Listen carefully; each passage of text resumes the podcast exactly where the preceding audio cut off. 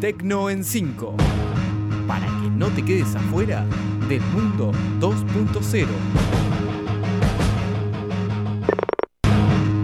Bienvenidos al Tecno en 5 del 26 de febrero. Hoy vamos a hablar de que descubren videos con instrucciones para suicidarse en YouTube Kids, de cómo en Black Mirror China bloquea personas sin suficiente crédito social, de que Instagram planea implementar colecciones públicas, de las nuevas opciones del asistente virtual de Google y del algoritmo que detecta la diabetes que llega a los hospitales. Número 1.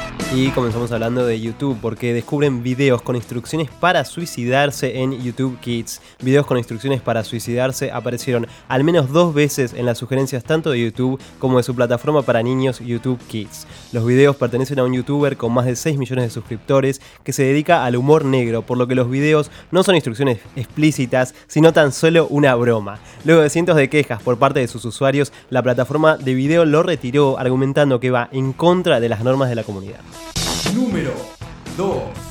Y ahora hablamos de China, que bloquea personas sin suficiente crédito social. El año pasado, China impidió que 17 millones de tickets de avión fueran comprados por personas con insuficiente crédito social. Pero, ¿qué es el crédito social? Es una denominación del gobierno chino a un método de puntaje ciudadano. Con este método se pierden puntos por no pagar impuestos o sacar al perro a pasear sin correa. Según el Partido Comunista Chino, el sistema de puntuación de los ciudadanos con recompensas y sanciones mejora el comportamiento del público. Fuentes gubernamentales aseguran que el sistema ha logrado que 3,5 millones de personas cumplan voluntariamente con sus obligaciones legales.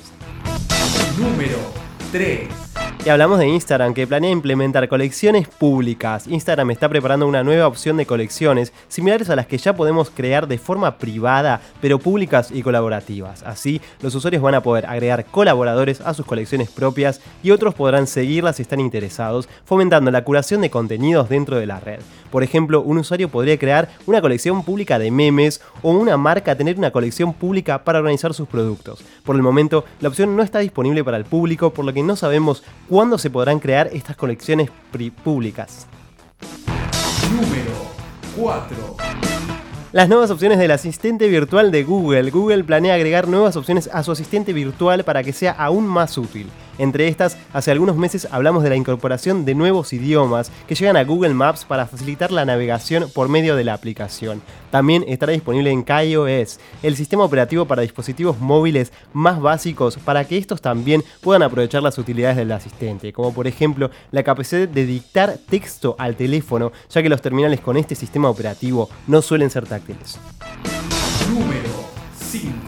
Y por último, hablamos del algoritmo que detecta la diabetes que llega a los hospitales. El algoritmo desarrollado por Google que es capaz de detectar enfermedades oculares derivadas de la diabetes ya está disponible en el primer hospital de la India. Debido a la gran escasez de oculistas en el país asiático, es que el gigante de Internet decidió implementar el algoritmo allí. Este algoritmo de aprendizaje automático también podrá ser útil en otros lugares del mundo que no cuenten con profesionales de la vista suficientes en poblaciones donde haya un número creciente de personas con diabetes. Esto fue Tecno en 5, los espero la semana próxima con más novedades de tecnología y no se olviden de seguirnos en Twitter en arroba Tecno en 5. Hasta la semana que viene. Esto fue Tecno en 5.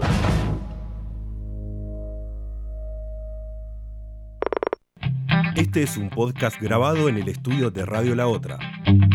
Graba también el tuyo. Escribinos a info@radiolaotra.com.ar. La Otra, productora de contenidos. www.radiolaotra.com.ar